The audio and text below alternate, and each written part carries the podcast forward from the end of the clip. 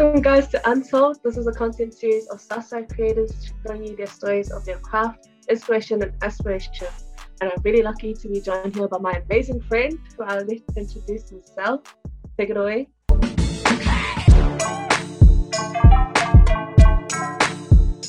What's up? Uh, my name is uh, Zachariah Sorkai. I am. Um, I'm really nervous. I don't know why. I feel like why am I nervous? Don't be shy. you. Don't be humble.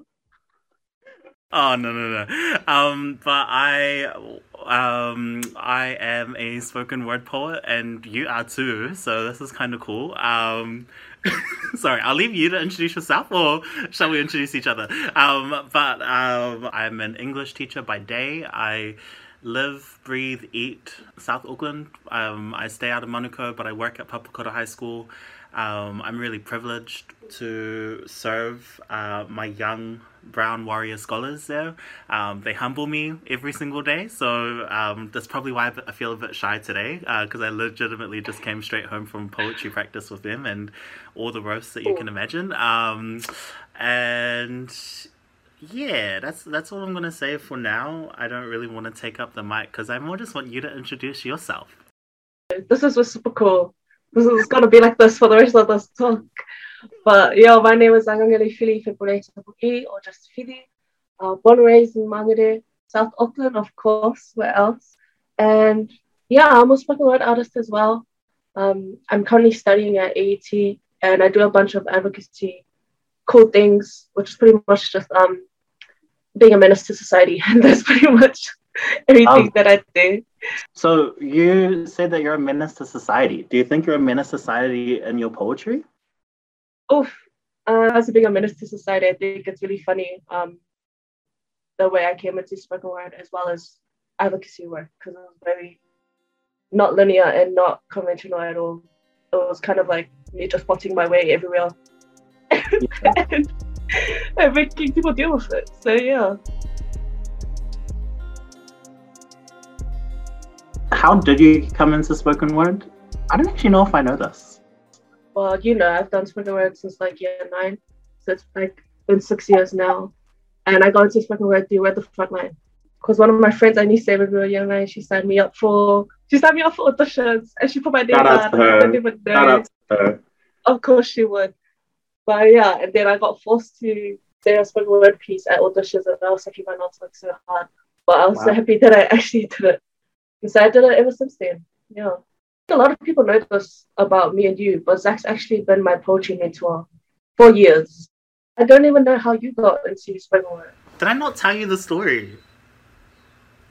No, No, I- like I don't think you've told me how you started. So I um I've been doing poetry now for 10 years. It's it's it's been it's been a minute, you know. Um and I started poetry because I I saw a TED talk and I decided that I wanted to try it out and I wrote this poem and without me knowing, um, you know, D, uh, he got into poetry too at the same time, and um, which was ironic because I got into poetry as a way to forge my own identity. Um, you know, typical middle child Oh, syndrome. Um, when your older brother is like the freaking sun and he has engulfed so much space, you just want to find your own identity and you want to be like.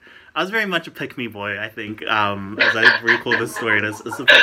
But like, I, I was really insecure at the time and, and um, I needed poetry as a way to find my voice. And then once I heard it, I really was like, this is my thing and I want to keep um, developing it. Uh, I'm interested to know from you did you ever feel like when you entered poetry that you wanted to give up?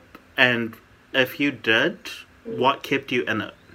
there were definitely times where I was like, it doesn't feel like um, our stories are being safely held in this space.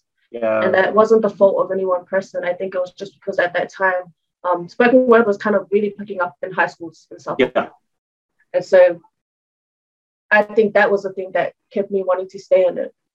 Because it wasn't just something from your own school. When I went to slam spaces and I saw other Southside schools, you had like Sir Ed, you had LaSalle, you had McAuley, you had like all these amazing poets who are not only storytellers, but were starting to learn that spoken word is a platform they can use um, Mm. for their storytelling, which I think is really important. um, especially when you're in high school and English might not even be your thing, but you realize spoken word and storytelling is your thing. And it's that space that kids come to to actually share their stories. When I met poets like Marina, when I met poets like Ja, when I met poets like Grace, when I met poets like you, Eric, and Dee, uh, these are like these amazing Pacifica poets who kind of decolonized the way I saw poetry.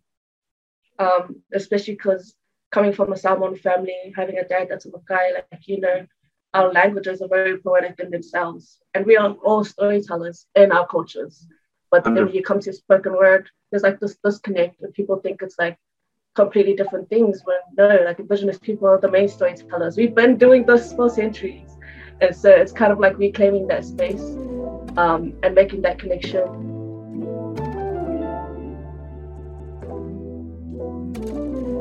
But I'm gonna throw that back at you and ask you who your major inspirations were when it came to spoken word. Um, coming into it, my major inspirations um, have been my big brother.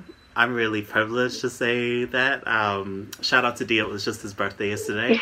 Um, uh, my other major inspirations have been Grace Taylor. I think a lot of the poets that you've listed, like where I, I think like I'd like to think a lot of people look at poets as these magical beings, and I'm just like, no, we're just we're just storytellers who overshare and decided that that journal entry that belongs in our journal actually belongs on stage, right? Can you um, not expose us like this?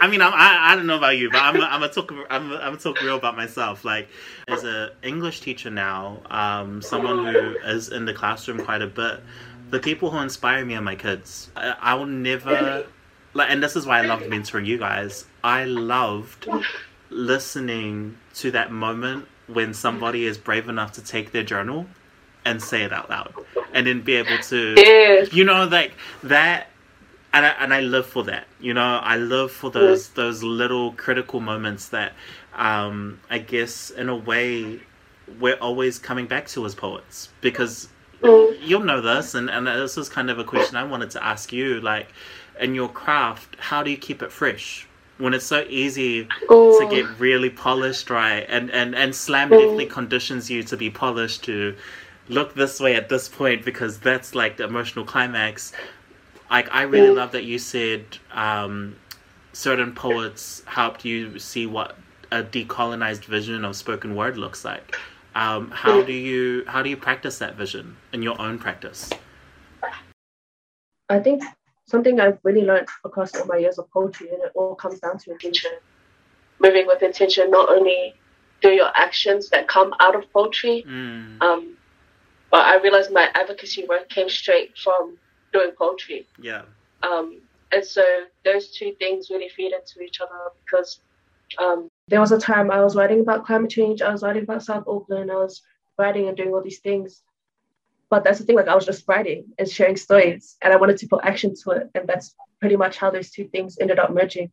Um, and so keeping it fresh, I think it's important. 99% of the time, being a storyteller, being a poet, uh, being an advocate, it's about listening. speaking, yes, we're telling stories, yes, we're speaking all the time, but that's only the 1%, the other 99%. You got to be listening to everyone else's stories and you got to be able to place yourself within these stories to be centered in your own story, which was like a whole journey of unlearning, learning, shedding skins, doing all these things, and making sure that I wasn't regressing to um, a lot of the traps that our youth face when it comes to poetry and what they think yeah. poetry should be like. That's always the first question when it comes to poetry, especially for a Pacifica youth who um, aren't as open to share these stories because yes, a lot of these stories are so personal and a lot of them are painful to tell. But the beautiful thing about spoken word and being in those spaces and moving with intention within yeah. those spaces is that you're holding space for them and you're making them know that, man, like we shouldn't have to always laugh off our pain all the time. We can do that sometimes and come to this space and just let it out with people who actually care and who are actually great people to be sharing your stories with at my old high school, we used to do open mic nights and we used to invite like other Southside schools to come through. And they're my favorite, like all the yeah. time. Um, because even though there was like some real hard hitting poems, like the vibe was always like love Yeah. pretty much, which is uh, not only rare for youth everywhere, but rare for um, different Southside schools to come together and be like, no hookers, no beef, no nothing in their space. It's like, And where was the media in that, right? Like we think about Mm. the images that we get thrown about South Auckland and the stories we get told about South Auckland, and it's always these fights. And I'm just like, yeah, when I'm not saying that those things don't Mm. happen. However, you weren't even there at the poetry thing that you organized between like schools that are supposed to have rivalries. Like this is honestly,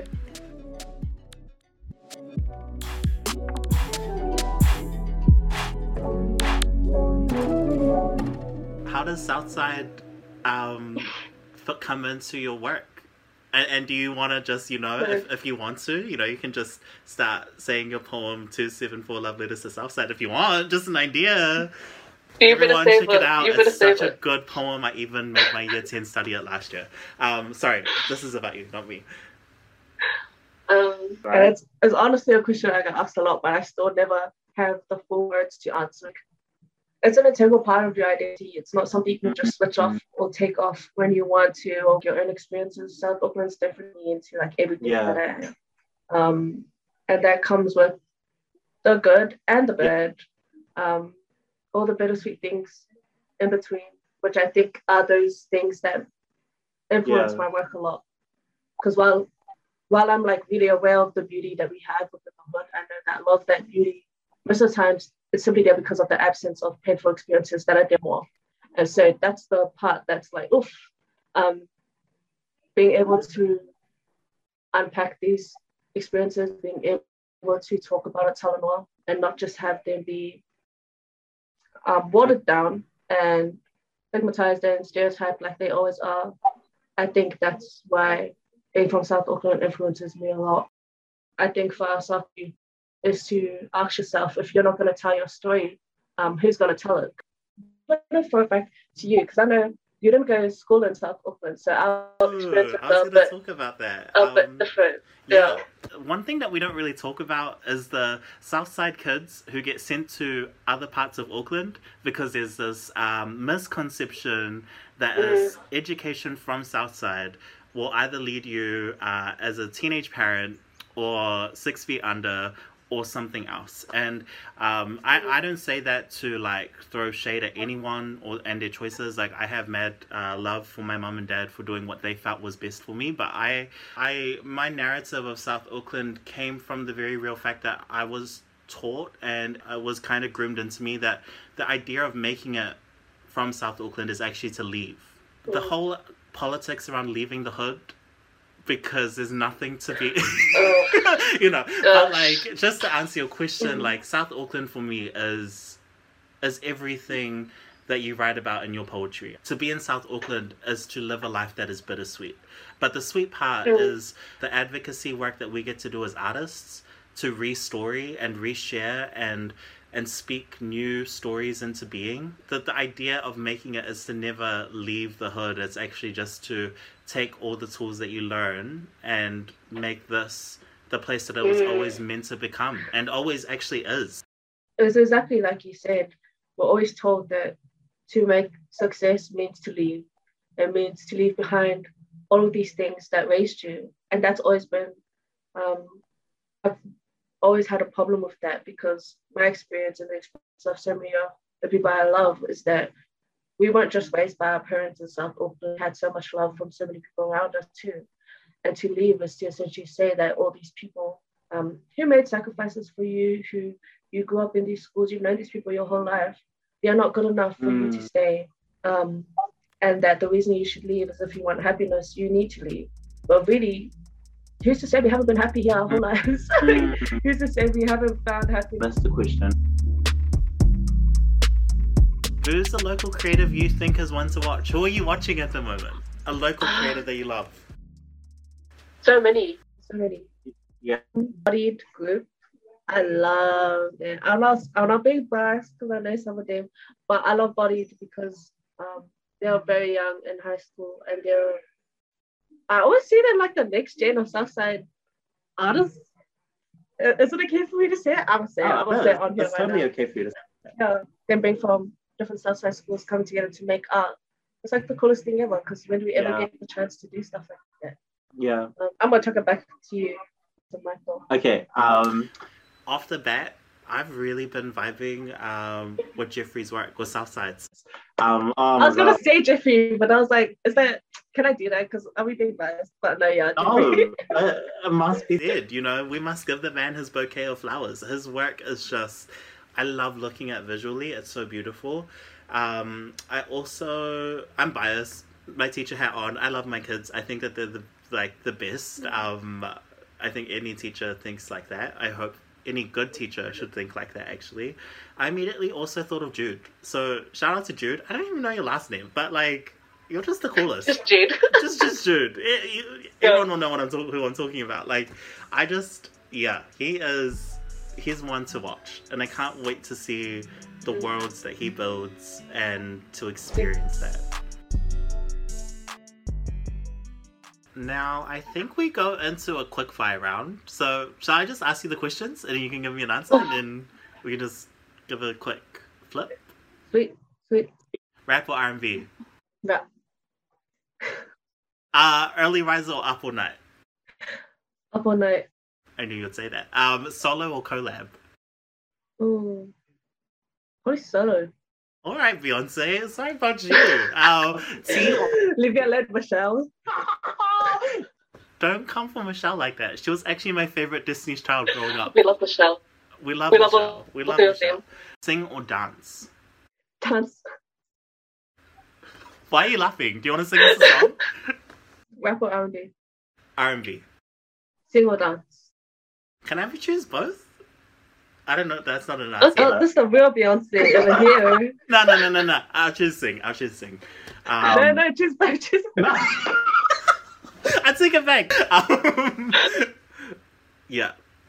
And Yeah. last one, uh, I think it says Audity or Popcorn. Oh, wow. Ex- no, don't ask me that. Um, that's such a no. I'm not answering that question.